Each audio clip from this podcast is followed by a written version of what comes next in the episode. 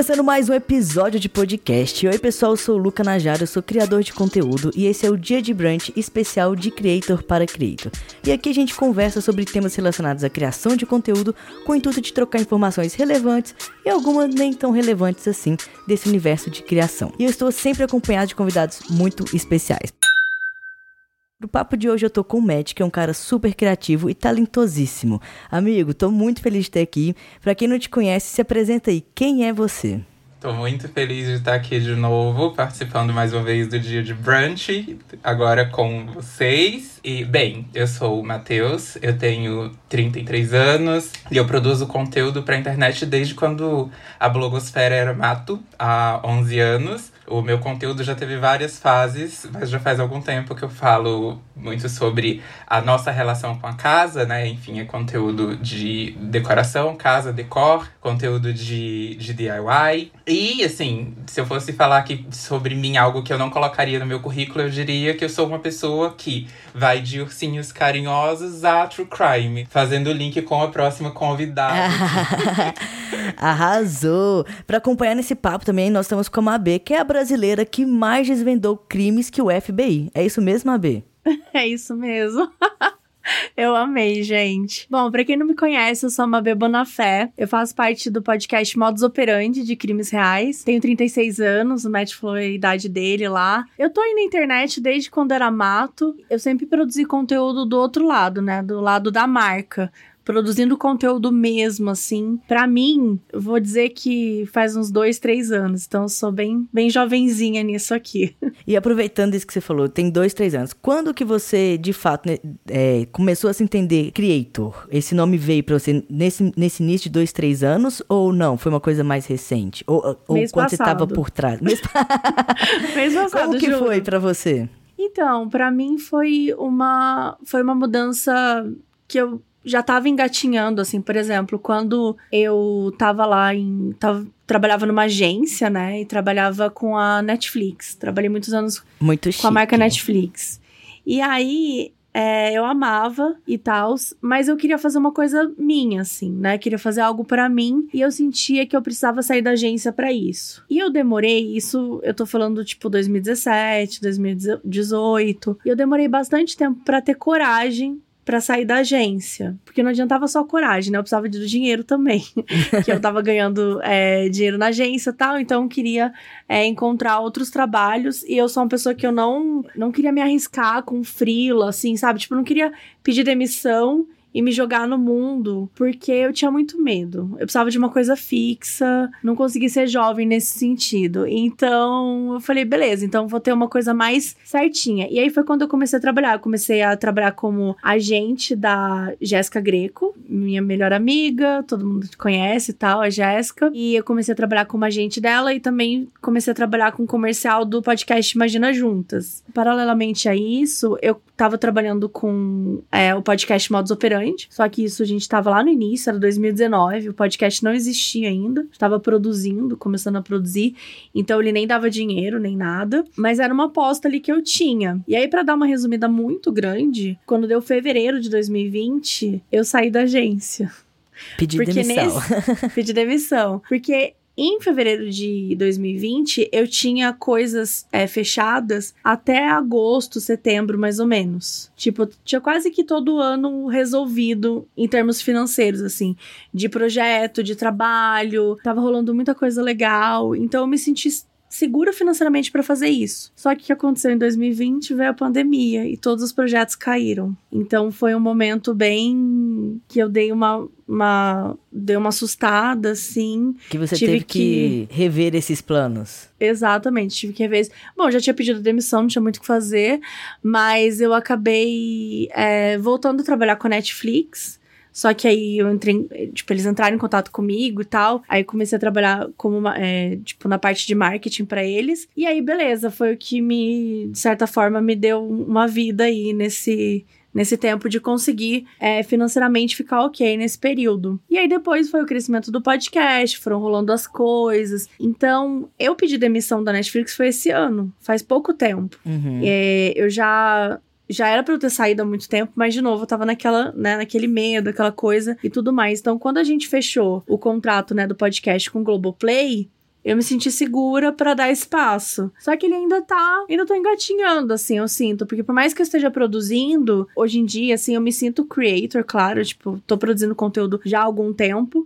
Mas ainda não é uma coisa que, tipo assim, se tudo tiver, sabe, se eu tirar todas as outras coisas, só com isso eu consigo me bancar. Ainda não tô nesse momento. Então, por isso que ainda é um, uma coisa meio nebulosa para mim. Tipo, eu me sinto creator, mas eu ainda não sabe, não tô financeiramente creator, por assim você dizer. Você ainda não vestiu essa skin 100%, né? É, exatamente. e você, Matt, você falou que tá há muito tempo, né? Eu acho que você tá 10, 11 anos na internet. Quando esse nome veio para você de fato, assim? Eu não sei dizer exatamente quando veio, mas o que eu sei dizer foi que demorou muito para eu entender que isso não era só um hobby. Eu acho que talvez tenha desse período de 11 anos quatro seja tipo que eu entendi que tá, se isso tá tomando tanto tempo da minha vida, isso aqui não pode ser só um hobby. Isso aqui tem que ser outra coisa. Porque, na verdade, eu sempre fiz as coisas de forma muito altruísta. E eu tinha muito aquela ideia, tipo, ah, eu vou fazer isso aqui para ajudar as pessoas, para inspirar as pessoas. Tá, mas não adianta você colocar a máscara de oxigênio nos outros e você tá sem, né? Então não dá para só ajudar as pessoas, só inspirar as pessoas e eu não ter um retorno por isso, se isso é algo que de fato tá ocupando o tempo da minha vida, inclusive tempo de estar fazendo outras coisas rentáveis, né? Sim. E aí foi o momento que eu de fato adaptei algumas coisas, comecei a fazer algumas mudanças e as primeiras delas tiveram que ser realmente internas. E assim, é a parte mais difícil, né? Para mim, pelo menos, foi fazer essa virada assim de chave e colocar.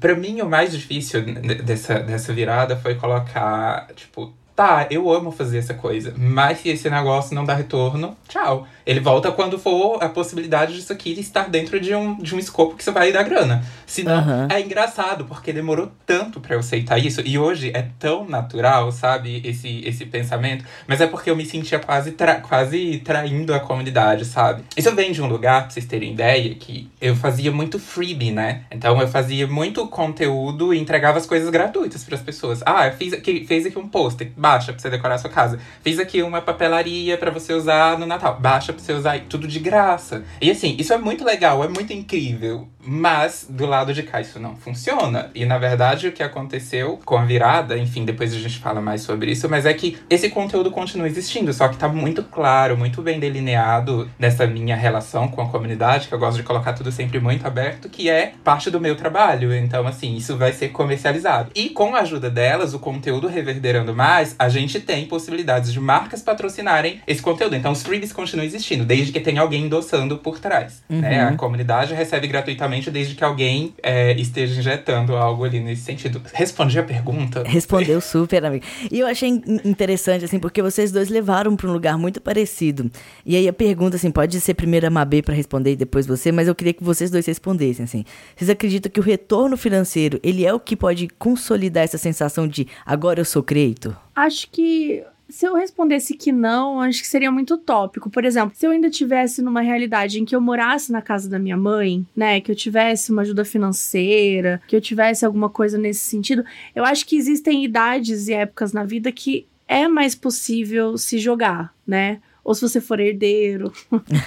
então tem assim, tem essas possibilidades que onde você pode se jogar, pode se arriscar mais e tal. Eu sou meio conservadora nessa parte, que eu sempre, né, tô, tô com 36 anos também, então eu já faz bastante tempo que eu me sustento so, sozinha, então isso para mim acaba virando uma coisa que pode acabar prejudicando, sabe?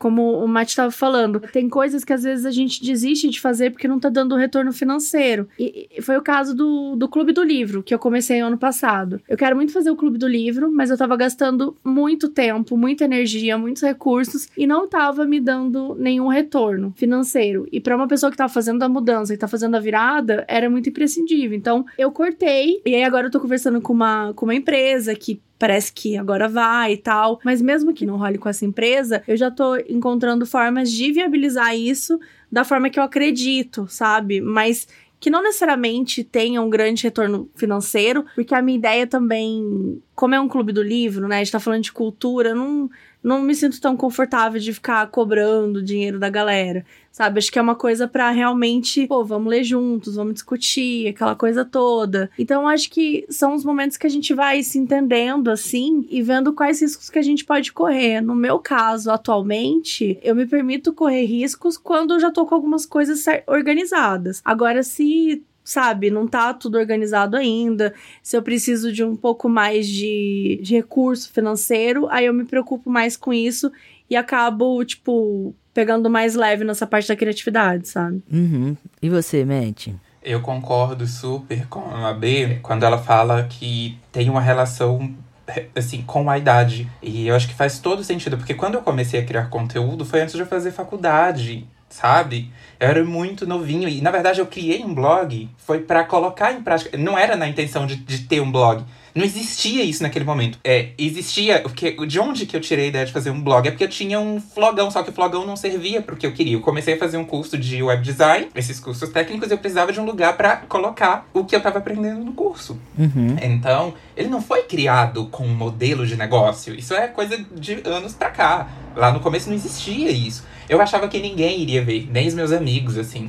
Então, é isso, era o contexto, o que eu tinha ali naquele momento. Aquilo para mim era, de fato, só um espaço para eu colocar as coisas que eu tava treinando de um curso. Não era para ser uma possibilidade de trabalho. Tanto que eu estava fazendo um curso técnico de web design para trabalhar como web designer, não como creator, que essa nomenclatura que existia, né? E aí a coisa foi acontecendo, depois veio a faculdade, depois vieram outras coisas. E eu acho que, na verdade, a questão hoje, como eu enxergo, é que não é uma opção, sabe? Essa coisa de que, ah, é, o fator grana a, te ajuda a se entender como criador. Cara, eu acho que todo mundo que tá criando um conteúdo que é uma coisa pensada, que é uma coisa relevante, que faz sentido, que vai agregar algo na vida das pessoas, é um criador de conteúdo. Agora, para mim, para isso continuar acontecendo, para isso continuar fazendo sentido, é, é, esse lance, assim, é o, é o ofício da minha vida. É, é, claro que aí hoje eu tenho isso compartimentado em caixinhas diferentes. Mas para essa parte de criação de conteúdo continuar existindo da forma como eu acredito, como eu acho que faz sentido para mim e para quem recebe, se não for, se não houver um, um, retorno de fato, assim, e eu dissesse que continuaria fazendo todo sentido, eu estaria mentindo, sendo uhum. hipócrita. É, eu percebo que tem uma coisa muito em comum entre a gente. Todo mundo começou assim, não pensava muito bem que era uma profissão, né? Começou a criar conteúdo como uma forma mesmo de compartilhar alguma coisa, de, enfim, só passar ali para frente, meio sem compromisso, né? Não era uma profissão. Eu queria saber assim, qual foi esse momento que você começou de fato a entender que criação de conteúdo era um negócio, assim, qual foi aquela primeira publi, aquele primeiro job, aquela primeira coisa na criação de conteúdo mesmo que chegou para vocês que eles falaram: "Ah, tá, então tá rolando". Eu acho que eu tive algumas experiências de publis assim no ano passado, sempre com sempre com um assunto muito parecido assim do com o que eu faço, que é streaming, séries, filmes, livros. Eu acho que uma publi que mudou muito meu jeito assim de olhar para as coisas foi uma live que veio do Submarino, não por ser, apesar de Submarino ter muito a ver com os temas que eu trabalho e tal, mas por, pelo fato de ser um uma coisa diferente, né? Não era só uns storyzinhos, não era só aparecer, tirar uma foto.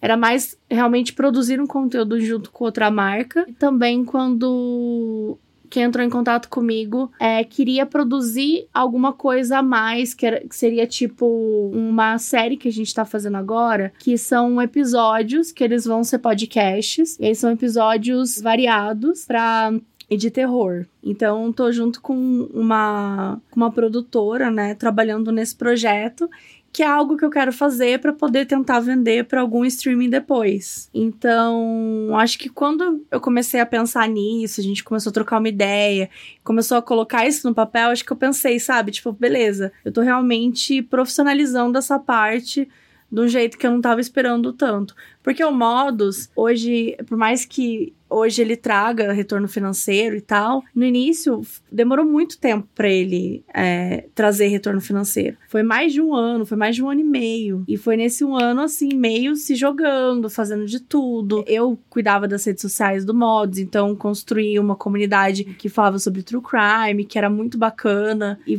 foi aquilo, né? Plantando a sementinha durante esse um ano e meio, até conseguir de fato a gente fazer uma publicidade, fazer uma coisa maior. Mas eu acho que foram esses momentos que me marcaram, além também de quando a Netflix convidou a gente para fazer alguns vídeos pro canal do YouTube dela para falar de alguns true crimes. Então hoje a gente teve uma série que se chama Além do Crime, em que eu e a Carol falamos sobre seis documentários da Netflix de crimes reais. E não é mais, tipo, não é o podcast, né? A gente aparece, a gente mostra, é, tem ilustração, tem um roteiro, tinha equipe de gravação. Então foi um processo que falei, caramba, é um negócio muito maior do que a gente nem imaginava, assim, quando a gente começou aqui. Que a gente queria basicamente ah, vamos assistir uns documentários e vamos falar sobre. Uhum. Era o que a gente achou que ia ser.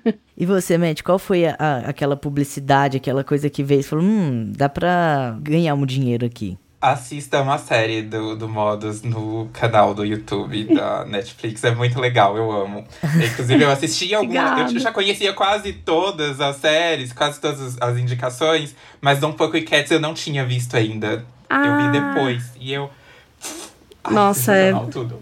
surreal. Bem, o meu caminho com publi é muito recente e eu não tenho tantos cases disso. Eu venho, o meu negócio foi para um outro lugar. É, talvez até por esse, esse meu altruísmo pode ter entrado no meio do caminho, assim, porque eu nunca fui a pessoa de ligar tanto para os números. E para esse mercado, números são importantes, sim, a gente sabe. Então eu sempre me preocupei muito com ter uma relação realmente forte com a comunidade. Isso sempre esteve acima de qualquer coisa. Mas o que que teve que foi o que de fato eu percebi? Eu falei, opa, isso aqui, isso aqui realmente não é só hobby. Que foi uma outra coisa, que foi de conteúdos que eu estava publicando ali, começou a ter uma demanda muito frequente de pessoas querendo contratar aquilo como serviço. E depois, uma outra coisa que para mim, aí essa para mim foi um marco, mas assim, é, foi quando uma marca me chamou para assinar uma linha de produtos. E assim, tipo, ah, vocês tem um tema específico? Não, a gente quer a sua cara. A gente quer uma coleção Mateus. Faça o que você quiser. Só apresenta aqui pra gente que eu tenho certeza que a gente vai mais. De fato, não teve nenhuma refação, não teve correção de nada, sabe? Então, ali eu entendi que, tá, isso aqui realmente, se eu conseguir levar isso aqui pra um lugar, isso vai ser realmente um trabalho e eu tenho opções diferentes aqui. Porque eu tenho serviço pra... Ah, e os cursos também. O, os uhum. cursos. Eu ia falar isso, porque eu sei que o senhor bomba nesses cursos aí. é, tem os cursos e, e consultorias, enfim, é, mentoria e tudo Sim. mais. Exatamente, porque até que na Brunch mesmo, né, a pasta fala muito pra gente, não dá pra viver só de publicidade, porque é, ao mesmo tempo que esse mercado é super aquecido, ele também é estável se você não for uma Juliette da vida, né? e aí pensando nisso, você precisa fazer outras coisas para não depender só da publicidade. Então, primeiro match, assim, é, aliás, Mabê, né?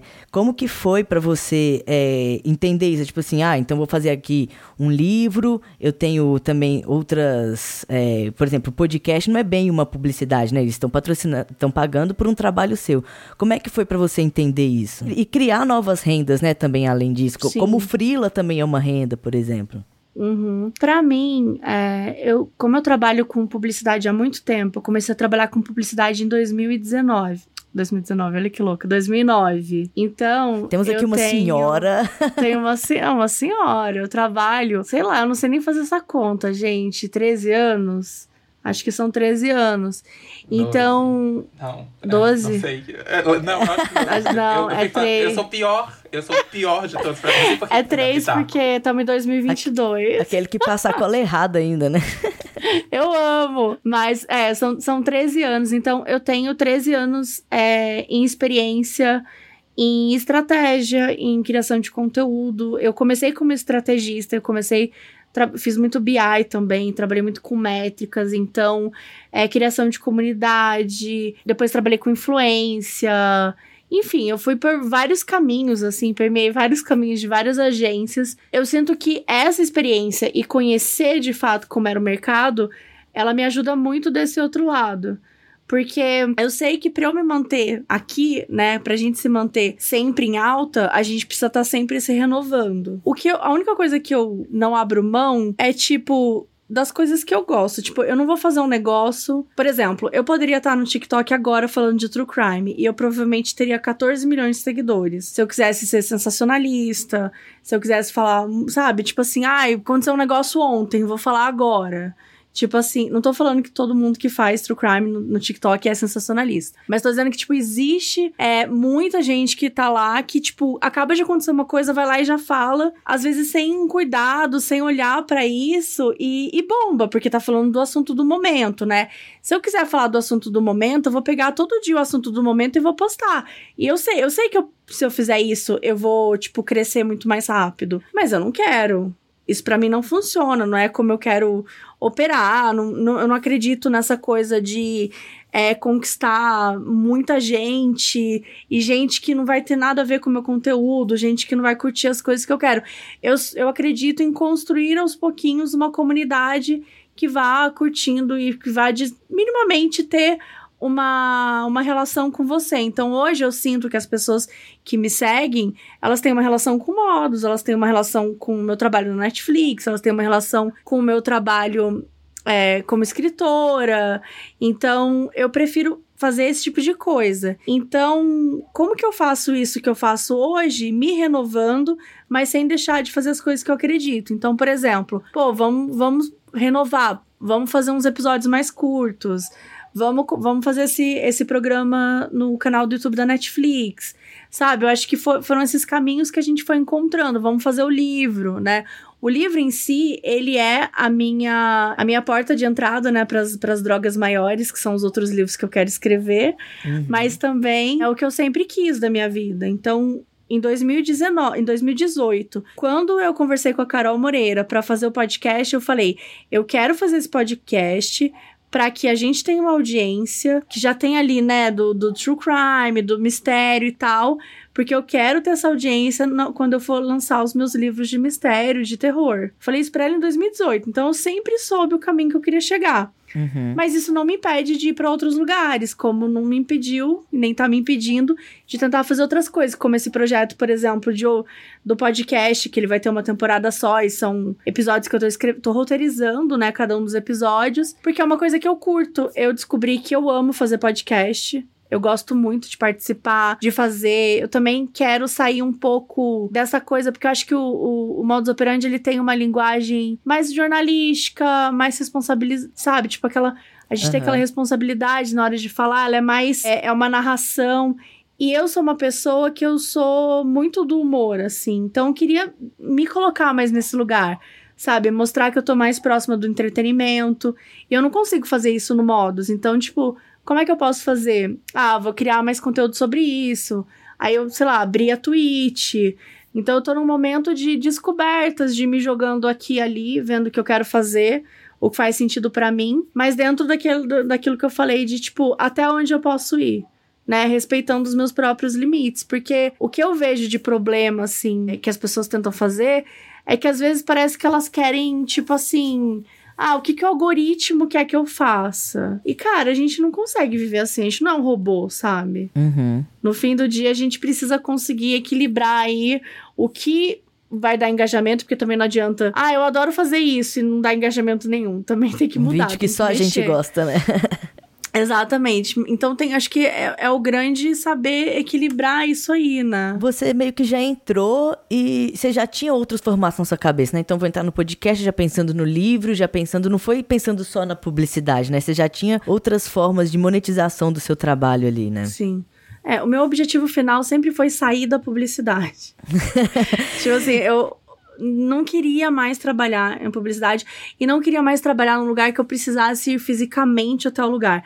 Hoje em dia, né, com a pandemia, até isso virou um, uma conversa muito maior. Mas antigamente não era assim, né? Era é, essa coisa de você ter que entrar no, no escritório e ficar até tal horário. Tudo bem, a publicidade ainda é um pouco mais de boa em relação a isso do que, sei lá, uns lugares mais formais. Mas é, o, que, o que eu almejava na minha vida, principalmente era isso: é sair da publicidade e não trabalhar mais em nenhum lugar presencial. Tipo, era o que eu queria. E, forte, tipo, assim. Mas é, em relação à hashtag publi, assim, também nunca foi um foco seu. Você queria também ir construindo não. outros trabalhos que não dependesse exclusivamente da sua imagem. Então, eu, eu, a minha ideia de criar, de, de escrever, de produzir podcast, de produzir aqui, produzir ali, é exatamente isso. Eu gostaria de ganhar com as produções de conteúdo. O publi mesmo, eu, eu quero, eu não quero que seja minha principal fonte de renda, sabe? Eu não quero que venha disso, porque eu sou chata, eu não quero fazer publicidade com qualquer coisa. Então já já não vem tanta coisa para mim, o que vem eu corto um monte porque eu sou chata pra caramba e porque eu tipo quero tá mais próxima da, sabe? Tipo, quero fazer coisas que eu acredito mais. Então, o público não é um negócio que vai funcionar para mim, sabe? Uhum. tipo, não vai rolar, assim. Sim.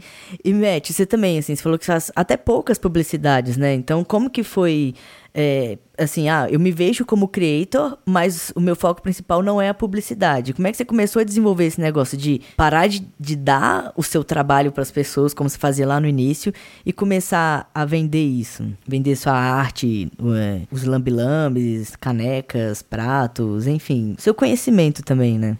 É, tudo começou, na verdade, com prestação de serviço, eu acho. Ou foram os cursos que vieram primeiro, eu já nem vou lembrar mais. Eu acho que certamente foram os cursos que vieram primeiro. É, e aí depois veio prestação de serviço, né? As consultorias. Mas na verdade é que eu acho que tem essa história de usar publicidade como régua para medir o nível de de sucesso da carreira do, do creator, do influenciador, né? Eu acho isso muito perigoso, porque na verdade, eu não sei, eu posso estar falando merda, assim, pode ser só uma visão minha, não sei se vocês vão concordar comigo, mas tem uma coisa na, na publicidade que não importa quão dedicado você seja para fazer aquele conteúdo, quanto você se entregue, quão bom, inclusive, seja esse conteúdo. Se no fim ele não performar e ele não entregar o número para a marca, né? É, aquele. O, a sensação que vem depois é um gosto amargo na boca, assim, de que você fracassou e tudo mais. Então eu acho que a publicidade é isso, tem, é o agridoce, assim, é muito legal, sim, eu acho. É, ter Estabelecer parceria com a marca, com uma marca que você gosta, que você admira, é algo super gostoso, é óbvio. A grana que vem disso é muito legal também, é claro, meu amor. Só que é isso, assim, para mim tem esse, esse outro lado que eu, Matheus, quando vou criar, quando eu vou, penso, né, na, na produção mesmo do conteúdo, quando a gente tá conversando com a marca, a gente tá mandando as ideias, né, né, né tem sempre esse. Eu fico sempre com esse receio, tipo, tá por mais que a ideia seja legal, e eu acredito nessa ideia, e quem tá do outro lado, lá da marca também acredita, mas se o algoritmo estiver cagado no dia, todo esse esforço meio que foi em vão, sabe? Então por isso que eu acho.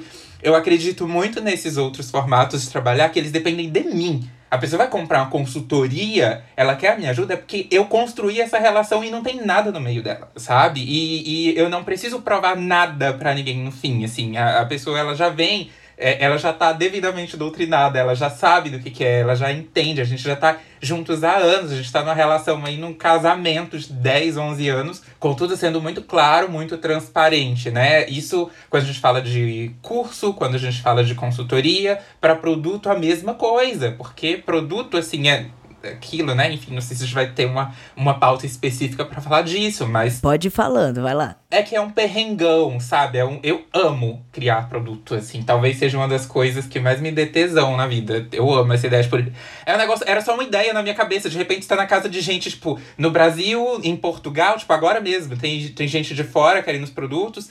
É, e é, tem essa dificuldade logística, mas como eu não faço envio para fora ainda, as pessoas se organizam para quando vier um amigo ou um parente, tipo, a pessoa compra e alguém leva. Então, era só uma ideia na minha cabeça, do nada. E aí aquilo vira coisas que vai, tipo, vai ocupar uma parede inteira da casa da pessoa, ou vai estar na mesa de, de café da manhã da pessoa, ou na mesa de trabalho daquela pessoa, como sendo de. E eu tenho realmente casos disso, da pessoa que comprou um produto e aquilo ficou na mesa do trabalho dela. E é a hora do dia que ela olha para aquilo e, tipo, tá tudo uma merda desmoronando e a pessoa, tipo, dá um sorriso, sabe? Então, essa relação é minha, fui eu que construí, é o que eu acredito. E ela não depende do algoritmo. A única coisa que depende do algoritmo nessa relação é para que ele entregue o conteúdo pra pessoa para ela comprar, sabe? Aham. Uhum. Responde a pergunta, não sei. 100%, amigo, 100%.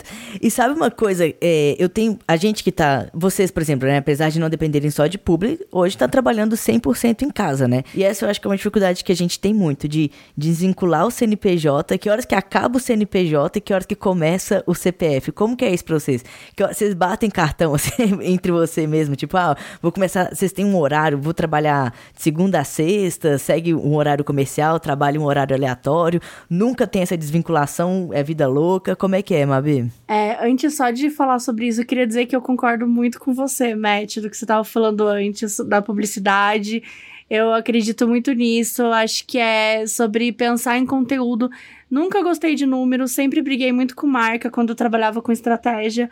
E eu acho que com o tempo as marcas foram compreendendo. Tem marca que até hoje não consegue entender, paciência, mas que o número por si só ele não diz muita coisa, sabe? E, e a gente via, sei lá, quando fazia campanhas com gente enorme, com gente média.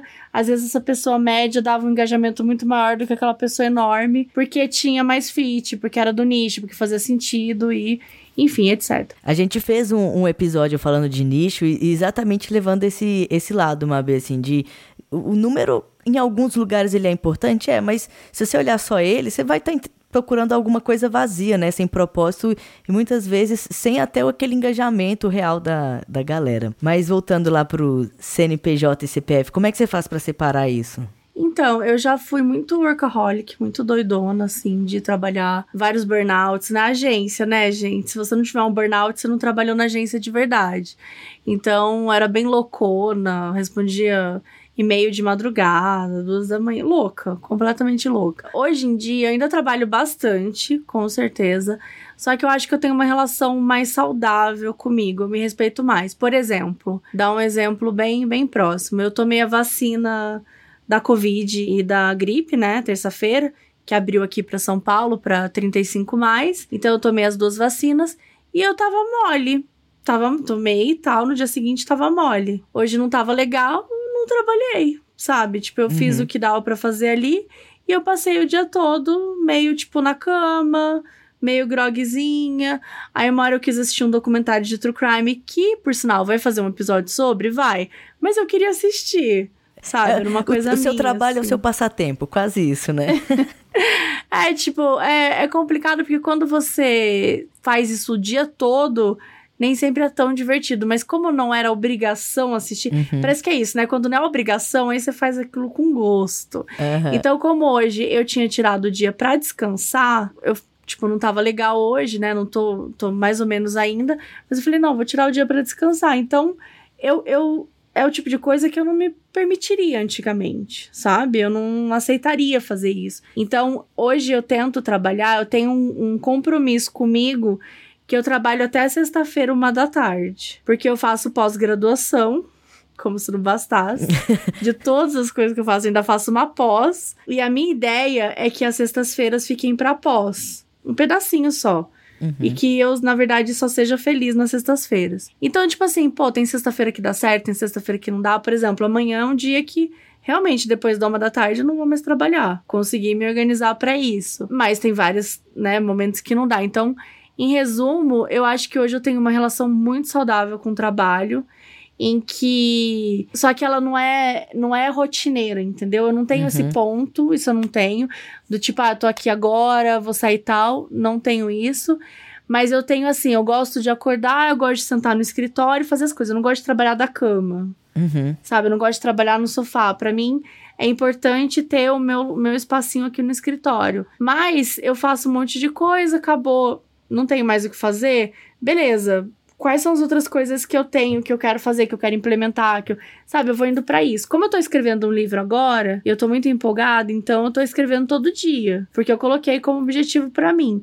Mas se chegar um dia eu tiver tipo estressada, não tiver afim, eu não vou me forçar, sabe? Uhum. Então, eu acho que, de uma forma geral, eu consegui entrar num consenso aí comigo mesmo. E, Matt, pra você, como é que você faz essa programação toda? Tenho adendos em relação às coisas que a Mabê falou. Voltando ainda lá no negócio dos números, né? Que eu acho uhum. que, que é o que ela tá falando. Ah, às vezes eh, se a pessoa é menor, você vai ter mais engajamento e tudo mais. Mas o que é isso? Quando você fala com muita gente, quantas daquelas pessoas de fato estão te ouvindo e absorvendo o que você está falando? Quando, uhum. na verdade, a relação que eu tenho mais próxima, inclusive ali no Instagram, também são com pessoas menores, porque inclusive são as pessoas que conseguem te dar atenção de volta, né? Você come, conversa ali com a DM, na DM com, as pessoas, com essas pessoas que têm números menores, você consegue nutrir uma relação de verdade. Quando a pessoa grande, no máximo, vai dar um like na sua, o coraçãozinho na sua, no seu comentário no Instagram e olhe lá, né? É, uhum. É, daí outras coisas também que ela tava falando. Uma das, das minhas observações aqui sobre mais uma sobre a publicidade, que é um contra para mim, assim. Marcas podem mandar job que a gente faz, tá? A gente trabalha isso na terapia. Não estamos recusando, né? Não estamos. Mas vamos ser honestos aqui. Pelo amor de Deus, vocês não têm cronograma, não? Ou é falta de vergonha na cara? Porque se todo mundo já sabe que vai ter projeto de Natal, por que, que só chega dia 22 de dezembro? Eu! E o criador que sozinho, se vire, né? Não, eu, criador, sozinho, independente, vou falar aqui para vocês. Eu acabei de ilustrar o meu material, o meu principal produto pro Natal. Uhum. Até porque eu já me organizo para me antecipar, porque eu sei que se for rolar, e eu espero que sim, um projeto com marca pro Natal vai ser lá na frente. O meu projeto não pode estar atrasado, porque senão uhum. eu vou uhum. me estrepar inteiro.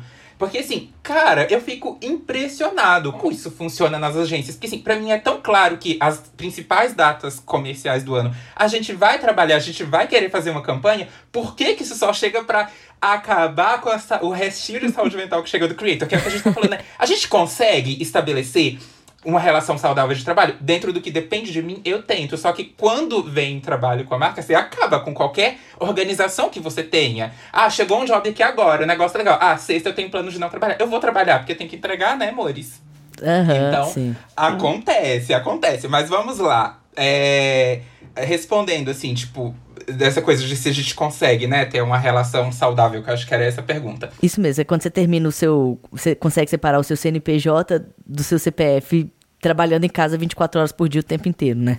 é, quando eu comecei a entender e aceitar o meu lado CNPJ, aí que essa coisa começou a mudar também, algum tempo depois, né? É muito recente. Aí eu entendi, inclusive, que coisas que são meus hobbies, o ideal é que eu nem leve pro Instagram. Isso não pode virar conteúdo. Quer ver? Eu amo assistir clipe de K-pop.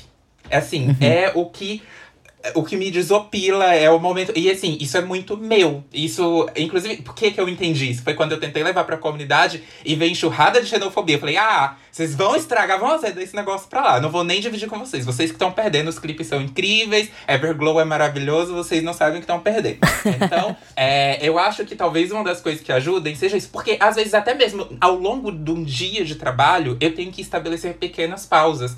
E o que, que eu vou fazer nessas pequenas pausas? Eu tenho que ter alguma coisa que me dê esse senso de descanso, de prazer, porque não adianta eu tô aqui trabalhando duas horas na frente do computador, quando eu paro para descansar eu vou olhar o Instagram, tá? Uhum. E aí, né? Porque assim, para mim, respondendo de forma assim mais objetiva pergunta. O que eu faço hoje é tentar separar por projetos. Eu não tenho exatamente um cronograma como o da Mabê, por exemplo, que é pautado nos dias da semana, né? Eu tenho uma coisa que é por projeto, porque o meu cérebro é muito maluco. E aí, quando eu tô envolvido no negócio, é muito intenso. Não adianta eu achar que eu vou tirar meia hora, porque eu vou dormir e vou sonhar com o projeto a noite inteira. Eu só vou descansar daquele projeto quando eu finalizar. Então, eu tenho fases muito intensas, como, por exemplo, semanas atrás, criando o Natal. Aí eu escuto, começo a escutar playlist de Natal. Quando chegar 25, quando chegar novembro, eu não quero ouvir falar de Natal mais na minha frente. Uhum. Porque todo meu Natal eu já vivi agora, né? Então eu fiz a playlist para eu começar a criar, eu fiz milhões de ilustrações. Aí eu vou ter que mandar produzir esse material, eu vou ter que pensar no planejar o conteúdo para as redes sociais da, da loja para vender isso, né? Então eu de fato vou viver o Natal antes, né? Então, quando eu estou vivendo esse projeto aqui, é toda dedicação nele, porque eu termino, deixo tudo guardadinho na pastinha para quando chegar o momento de lançar, tá pronto e eu vou estar tá provavelmente envolvido com outra coisa já. E entre, o que acontece é que esse, esse formato gera uma exaustão mental e criativa muito grande. O que eu faço é ter realmente um intervalo, um descanso maior de alguns dias, sei lá, ficar uma semana meio que tipo de pernas pro ar, assim, pra retomar e começar outro projeto. Nem sempre eu consigo tanto tempo, às vezes é só dois dias mesmo. Mas o que funciona para mim é isso, tipo, de foca bastante no projeto e coloca um intervalo entre um e outro, sabe? Uhum. Eu já tentei fazer um cronograma onde eu vou trabalhar de segunda a sexta em horário comercial, sabe? Gente, eu sofri demais, eu não conseguia. Eu não conseguia. Aí eu falei, ah, quer saber? Eu vou deixar. Aí tem dia que eu trabalho, sei lá, sete e meia da manhã já tô trabalhando, mas tem dia que eu começo a trabalhar às duas. E cada dia, cada semana vai de um jeito para mim funcionou melhor, assim. Tipo, não ter essa cobrança, sabe? De trabalhar no horário comercial certinho. Porque a gente que trabalhou em CLT sabe como é que é chato, né? Então, já que a gente tá tendo essa oportunidade Sim. de estar em casa, vamos criar nossos próprios horários, né? Uma coisa que eu faço, só complementando uhum. assim, é cada semana é diferente. Então, é, eu olho pra semana e, tipo, meio que na segunda-feira começou a me planejar. Tipo, ah, vou fazer tal coisa, funciona isso aqui, nananã. E aí, ao longo da semana, tudo vai mudando, né? Como acontece normal e tal. Mas para mim é isso, assim, foi uma forma que eu senti, porque isso é uma coisa que eu falo. Eu não consigo me comprometer com nada, tipo, sei lá, aula de piano toda terça-feira, três da tarde. Não, não dá. Eu uhum. não, a minha vida não, não, não consigo, sabe? Tipo, pra eu colocar uma coisa fixa, a minha terapia, por exemplo, toda semana ela muda de horário. Talvez se alguém souber disso, ela fala, né? Que doideira. Mas, é, então, para mim, funcionou assim, sabe? É, eu queria perguntar também pra, pra Mabê, principalmente, assim, quais estão sendo esses desafios em relação a esse mercado editorial hoje para você? Olha, para mim, que não conhecia muito bem, né, o mercado editorial, eu acho que é se inserir mesmo nesse mercado. Foi bem desafiador, assim, da gente entender como que a gente ia comunicar, como que a gente ia fazer, sei lá, eventos, como que a gente ia falar sobre o livro. Então, como a gente tinha um podcast do lado, acho que o podcast foi um, uma coisa muito legal que a gente conseguiu desenvolver e criar essa relação a longo prazo. Então, as pessoas sabiam quando a gente tinha assinado o livro, assinado o contrato para fazer o livro, as pessoas sabiam quando a gente escolheu a capa do livro.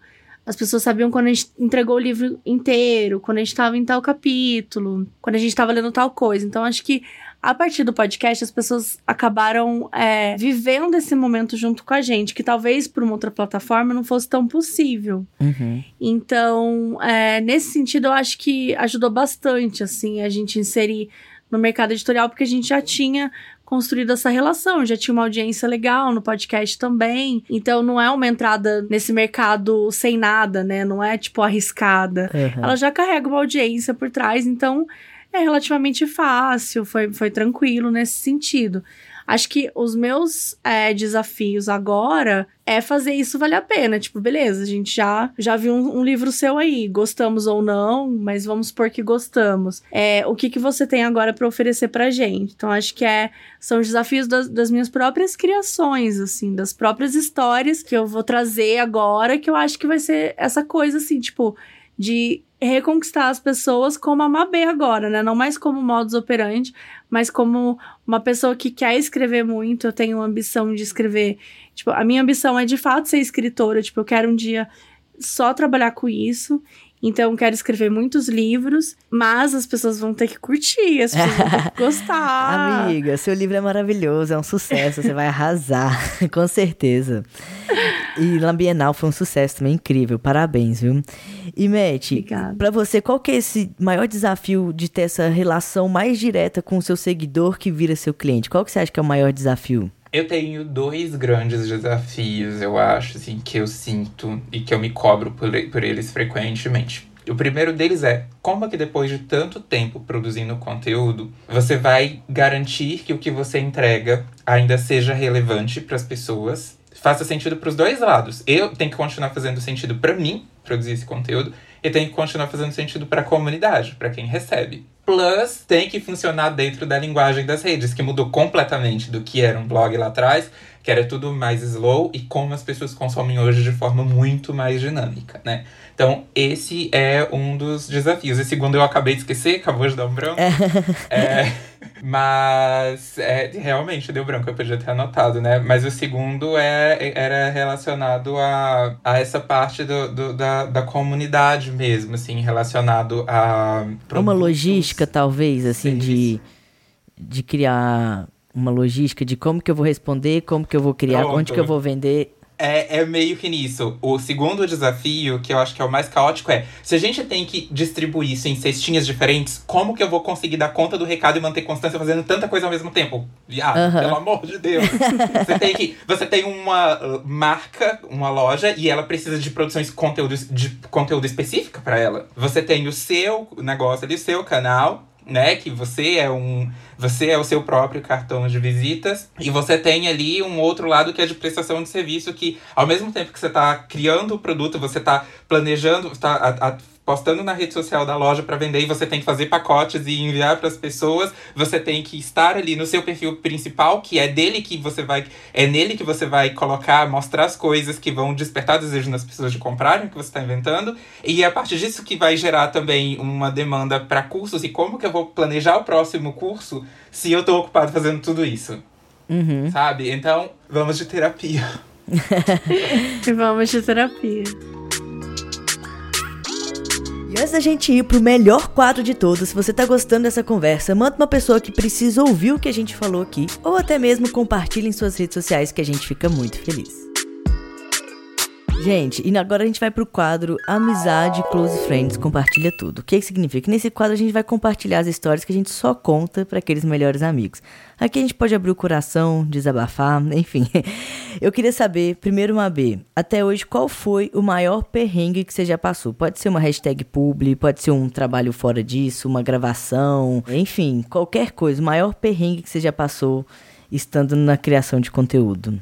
Ai, maior perrengue. Eu tô tentando. Enquanto eu, eu. Não é o maior perrengue, mas enquanto eu tô tentando lembrar do maior perrengue, pode ser um que eu acho que é um dos mais engraçados.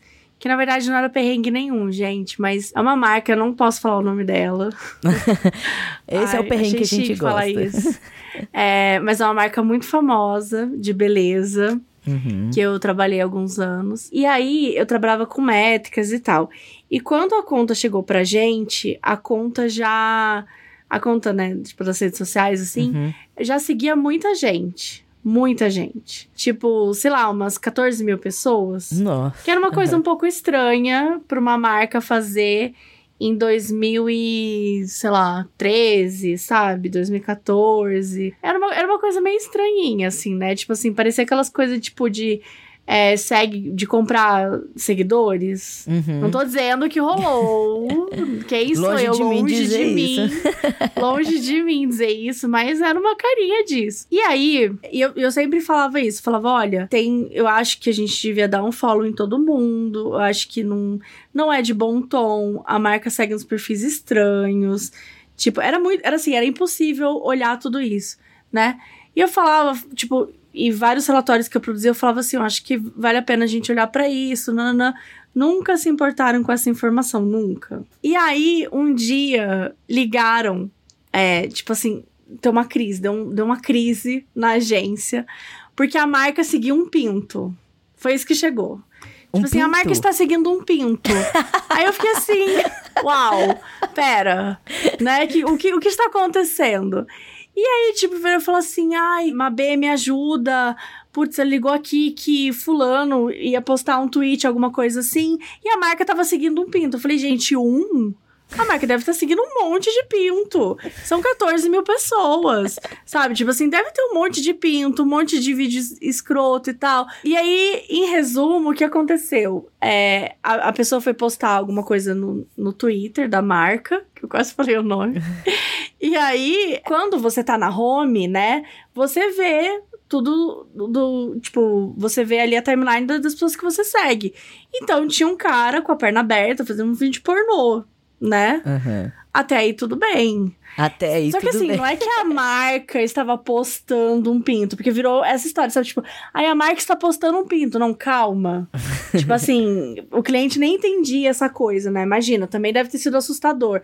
Pensa num cara de 60 anos, está do lado de um computador e ele vê uma marca que tem um nome no mercado, que é respeitada, tudo mais, está seguindo um cara que só abre as pernas e fica lá balançando. Uhum. Tipo assim, é assustador, óbvio. Só que era um negócio que eu falava, gente, mas eu falo isso há meses, ninguém me ouve. Tipo, eu ficava assim, sabe? Tipo, e a questão toda é que era, eu falava assim, mas já falei que tem que, né, dar um follow. E aí ele queria, né, sei lá quem, queria que eu desse um follow manualmente. E eu falei, eu não vou apertar 14 mil vezes o botão de unfollow, porque eu não sou um robô. Uhum. Porque não dá para fazer isso no, no Twitter sem ele te bloquear. E porque, gente, assim, se a questão foi esse pinto aqui, eu dou um follow nesse pinto e a gente encontra uma outra solução para lidar com isso. Mas tem outros pintos? Gente, eu não consigo dizer quantos pintos tem nesses, nesses todas as pessoas aqui. Infelizmente, a marca veio com 14 mil seguidores como eu vou chegar aqui e vou falar, ah, não, olha, tem 7 mil pintos, 3 mil seios, entendeu? Tipo, não tem como eu saber, tipo, sei lá, 10 contas nazistas, sei lá o que tinha, né? Era bizarro, assim. Então, é, é o tipo de coisa que eu, teoricamente, assim, eu não me importo em nada, sou bem sincera, tá? Eu, tipo, eu caguei para aquela situação. Era uma crise na cabeça da pessoa, na cabeça do tipo do cara lá. Porque no fim do dia não era uma crise. Ninguém tava vendo a marca com um pinto ali na timeline, entendeu? Ninguém tava vendo isso. Uhum. É claro que se a marca, tipo assim, sei lá, alguém desse um print da marca seguindo, sei lá, fulano delicioso, xxx, uhum. pode ser que desse alguma merda, mas não era algo que acontecia, assim, com uma grande frequência naquela época. Então, esse é um que eu lembro com muito carinho, porque o resultado foi maravilhoso, porque a gente sugeriu de pagar uma ferramenta que fazia essa, esse unfollow automático, porque realmente não dava para fazer. Eles não aceitaram e ficou por isso mesmo. Ah. Tipo assim, um tempo Cara. depois eles, tipo, contrataram. Um tempo depois, assim, sei lá, um ano depois, contrataram uma empresa, sei lá, para dar um follow, sabe? Gente, eu amei Mas essa um história. Assim... Depois eu quero mais, tá, Mabê? então, vou Ai. tentar pra ver quantas pessoas seguem hoje em dia. Aí, ó, ela segue menos de 5 mil. Ó, oh, então você fez, você fez a diferença lá na marca. Mostra pra gente, mostra pra gente. A gente não vai falar o nome, mas no mostra, off, agora no off, saber. No off a gente mostra. Fofoca pela metade quase mata fofoqueira. E Matt, pra você, assim, qual foi o maior perrengue que já aconteceu na sua vida até hoje? Cara, putz, eu, é, eu tenho que pensar qual o perrengue que eu vou contar pra não dar ruim, né? Mas é porque, inclusive, com a marca da, da Mabê aqui, eu já tive um problema também, que eu não vou falar. Pelo amor de Deus. Descobrimos que a marca é problemática, tenho... né? É, mas esse, na verdade, foi até um problema do lado de cá, assim. Foi um problema de comunicação, na verdade, né? Uhum. Mas eu tive um probleminha, assim, não é um problemão, assim, mas foi um perrengue considerável com uma marca que a gente combinou todo o cronograma. Tinha semanas para enviar o produto para eu fazer o conteúdo. E eu deixei claro antes, assim, bem antes, três meses, quando foram conversar com a gente: olha, tem uma viagem marcada, perto desse prazo que vocês querem para entrega, tá? Então, assim, tá tudo bem, vocês conseguem realmente fazer o produto chegar, eu vou me organizar todo porque eu vou viajar. Uhum. Deu o dia da viagem, o produto tinha chegado. Claro que, que, não. Terminar de... Não! Eu tive que terminar de gravar. Tem... Olha, gatas, garotas. Sabe o que eu falei antes, assim? Inclusive, marcas, a gente ama vocês, mas vamos organizar um pouquinho melhor? Porque é isso, assim. É, na verdade, nesse caso em específico, eu percebi que era muita desorganização mesmo uhum. da agência que estava representando a marca. Ficou muito claro pra gente, assim, pra toda a equipe que a gente estava tentando conversar e, e não foi falta de tentativa de comunicação. Tipo, gente, a gente tá. A gente, eu deixei muito claro a todo momento. Eu só quero entregar o meu trabalho da melhor forma possível, mas eu preciso que o material chegue. E detalhe, era um produto específico que era sazonal. Hum. E ele não tinha chegado na, em Brasília. Então, assim, uhum. eu saí, procurei em várias lojas. Não adiantava, não Nossa. tinha. Então, assim, eles tinham que fazer o produto chegar. E aí, o que que aconteceu? A gente tentava entender o que tinha acontecido. Ninguém tinha um código de rastreio para passar. Ninguém Nossa. sabia de onde o produto tava, nem quanto tempo ia demorar para chegar. E eu, tipo, então vamos mandar de novo, né, galera? Porque, assim, se ninguém sabe onde tá, pode ser que nunca chegue. Vamos mandar de novo. Mandaram? Se Não. perdeu no correio, né? Pois é. E teve um outro que é tipo só um. Mas o que, que deu o resultado disso? Desculpa, fiquei curiosa. Foi tudo lindo no final. A entrega foi maravilhosa. que ódio. Tudo certo. Lembra do que eu falei antes? Que aí é uma coisa também pra nós criadores, para quem estiver ouvindo, para entender isso. Não dá, e eu falo isso direto, assim, é a coisa, tipo, aqui não seria exatamente o caso de autocrítica, tá? Mas quando a gente. É, é, muito comum a gente ver as pessoas só reclamando do algoritmo. Ah, que o algoritmo só tá me sacaneando, né? Tá, vamos entender então o que, que a gente pode fazer? Porque eu já. Eu levei isso. Gente, esse caso foi tão bizarro que eu levei para terapia por semanas, porque essa história do produto não chegar se arrastou por semanas, eu levava para terapia. e a minha terapeuta me perguntou uma coisa. Isso eu, eu sei que pode servir para outras pessoas. Ela me perguntou: "Tá, mas você sonhou por muito tempo em trabalhar com uma marca grande assim, tipo, endossando seu trabalho, pagando legal como essa marca tá pagando. Se ela te procurasse de novo, você não ia querer fazer? Só por causa desse estresse? Ah, ia, né? Óbvio que ia. Então, como que você lidaria então com isso para que isso não te causasse tanto mal assim? Aí eu comecei a pensar, que foi o que no futuro já se repetiu uma situação parecida, mas eu já tinha feito isso, que é o seguinte. no que a gente pode se programar dentro desse ciclo, porque o mercado publicitário é isso mesmo, é sempre apagando incêndio. Então, dentro disso, o que, que a gente pode fazer? Como a gente pode se antecipar? O que, que eu fiz? tudo o que eu podia, que já estava roteirizado, que já tinha sido aprovado, que eu já tinha produzido, já tinha feito os props, os cenários, já comprado plantas para montar um cenário. Planta tem prazo de vida, tá? Uhum. Então, assim, se eu comprei ali, ela tava com uma cara específica pro negócio. Demorar demais, não vai dar certo mais. então. É, é, porque tem um negócio tipo de planta que é uma coisa muito específica. Se, se você comprou, por exemplo, ah, você comprou lá um vaso que tem flor. Esse vaso, ela, essa flor não vai ficar boa para sempre. Ela vai ficar boa por X dias, porque depois ela começa a se desintegrar, natural. Uhum. Então, o que eu fiz foi. Já estava tudo roteirizado, os próprios já estavam prontos, tudo produzido, e isso já tinha sido aprovado. Eu gravei tudo o que não precisaria do produto. Quando o produto chegou, eu só gravei os takes do produto. Inclusive, eu adaptei. Era tudo take fechadinho, assim. Uhum. E aí eu peguei, assim, tipo, em poucas horas, nas vésperas da viagem, poucas horas, eu gravei tudo virei à noite, terminando de editar o material para mandar. Arrasou, é... amigo. Não desistiu da sua entrega, foi isso. Não podia. Não dava, né? Mas muito bem. Gente, agora a gente vai para um quadro que chama Formule uma opinião no tempo de um stories, ou seja, em 15 segundos. E aí, se passar, ah, eu vou interromper vocês, tá bom? É bem rápido, tá. assim, ó. Pensamento acelerado. Mabê, o Instagram criou mais um formato. O que, que você acha disso em 15 segundos? Fora Instagram. Odeio você. É, não sei, eu não sei, eu não sei qual formato que é, mas eu sei que eu não vou gostar. Tudo que o Instagram faz me irrita. Hater do Instagram, razão. Eu sou hater do Instagram. Matt, dancinha do TikTok, você é a favor ou contra? Em 15 segundos e fala enquanto você dança, vai lá. não tenho nada contra, tenho até amigos que são mentira, não tenho. tenho coisas. Eu, eu não faria, tá? Deixa lá quem quiser fazer, eu não. A minha Arrasou. formação é em K-pop. tá certo. Mabê, videocast é podcast? Cara, eu acho que as pessoas se, sei lá, se, tipo, treta muito com isso, sabe? Eu acho que acho que não é tão relevante assim, sabe? Tipo, foda-se, é um negócio que tem um vídeo, tem a galera conversando, é legal, se, se o formato funciona, tá ok. Boa, gostei. Matt, essa aqui é especial para você. Publi de graça pra marca te notar no futuro. Funciona mesmo? Nem aqui, nem na que pariu. não funciona. É claro que não. Então vai, vai passar dos 15 segundos, mas é o seguinte. É eu falo, eu falo isso pras minhas amigas há anos. Se a marca te respeita, ela já vai te procurar com essa relação de respeito. É igual relacionamento tóxico com boy lixo. Não tem como começar errado e dar bom no futuro. Simples assim. Arrasou, é sobre é isso. Mabê, você posta uma, uma foto, ela flopa. Você apaga ou você segue a vida? Eu sigo a vida, eu deixo lá. Eu não, eu não piro muito com essa coisa de números, não. Isso não é uma coisa que me incomoda, não. Eu gosto de olhar depois, de analisar, ver o que, que tá funcionando, o que não tá. Mas eu não piro, não. Arrasou. E Matt, seguidor que critica absolutamente tudo que você posta. O que, que fazer? Terapia. Fã ou hater?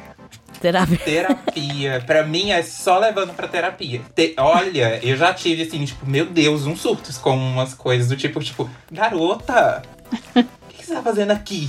Enfim, é, é complicado, né? Arrasou, Felizmente gente. não tenho muitas, tá? Felizmente eu não tenho muitas, mas tem algumas é. pessoas, é. assim, é.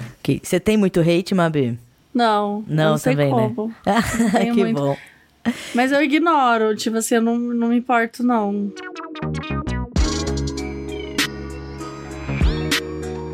Gente, o papo foi ótimo, eu amei, vocês são demais, eu amo vocês, foi tudo. Tô muito feliz de bater esse papo aqui com vocês, vocês terem topado, ter se entregado total aqui, foi uma delícia. E, Mabê, é, deixa aí um recado final, suas redes sociais pra galera te seguir, quem, caso as pessoas ainda não te conheçam. Pô, gente, eu também amei estar aqui, obrigado pelo convite. Amei estar aqui com vocês e falar com o Matt mais pertinho também. É, acho que é sempre legal essa troca também com pessoas que já estão aí há um tempo, produzindo outras coisas. Eu costumo trocar muito com o Luca, né? Eu vou lá e falo um monte de coisa, a gente faz umas perguntas, como é que tá, como é que é para você? Uhum. Reclamo dos, das, do, dos equipamentos, que é o meu drama. Mas eu acho que é legal essa troca e enriquece muito o nosso trabalho. Eu tô nas redes como Modus Operandi, né? No podcast como Mabê na Fé no Twitter e como Ma Underline B no Instagram. Arrasou. Então, Encontro vocês lá. Obrigada, amigo. E você, Matt, deixa seu recado final e seu arroba pra galera te seguir também. Caso as pessoas ainda não estejam te seguindo, por favor, façam isso. Meu recadinho para as marcas é sem mágoas. A gente tá aqui para ter uma relação honesta e sincera, acima de qualquer coisa. Que assim vai dar bom para todo mundo. E ninguém vai ficar doente no final. Aquelas. é, e eu estou nas redes sociais como blog do Match. M-A-T-H, abreviação de Matheus. Em todos os lugares onde eu estiver vai ser isso, em todas é, as redes. É, nos lugares onde eu tô. Ah, tem a, a minha loja também, mas enfim, no, no meu link, na minha bio lá no Instagram, vai ter todos, todos os, os outros braços, todas as outras crias. É isso, galera. Sigam o Mabê, blog do Matt, vocês vão amar. Gente, obrigado. Amo vocês. Tchau, tchau. Cata. Obrigado. Tchau, tchau. O Dia de Brunch é um podcast da agência Brunch e toda segunda-feira tem episódio novo por aqui. Eu sou Luca Najar, apresentador e diretor criativo, o roteiro é de Bruna Pimenta e a edição de som é de Manu Quinalha. E o arroba de todos os envolvidos estão aqui na descrição.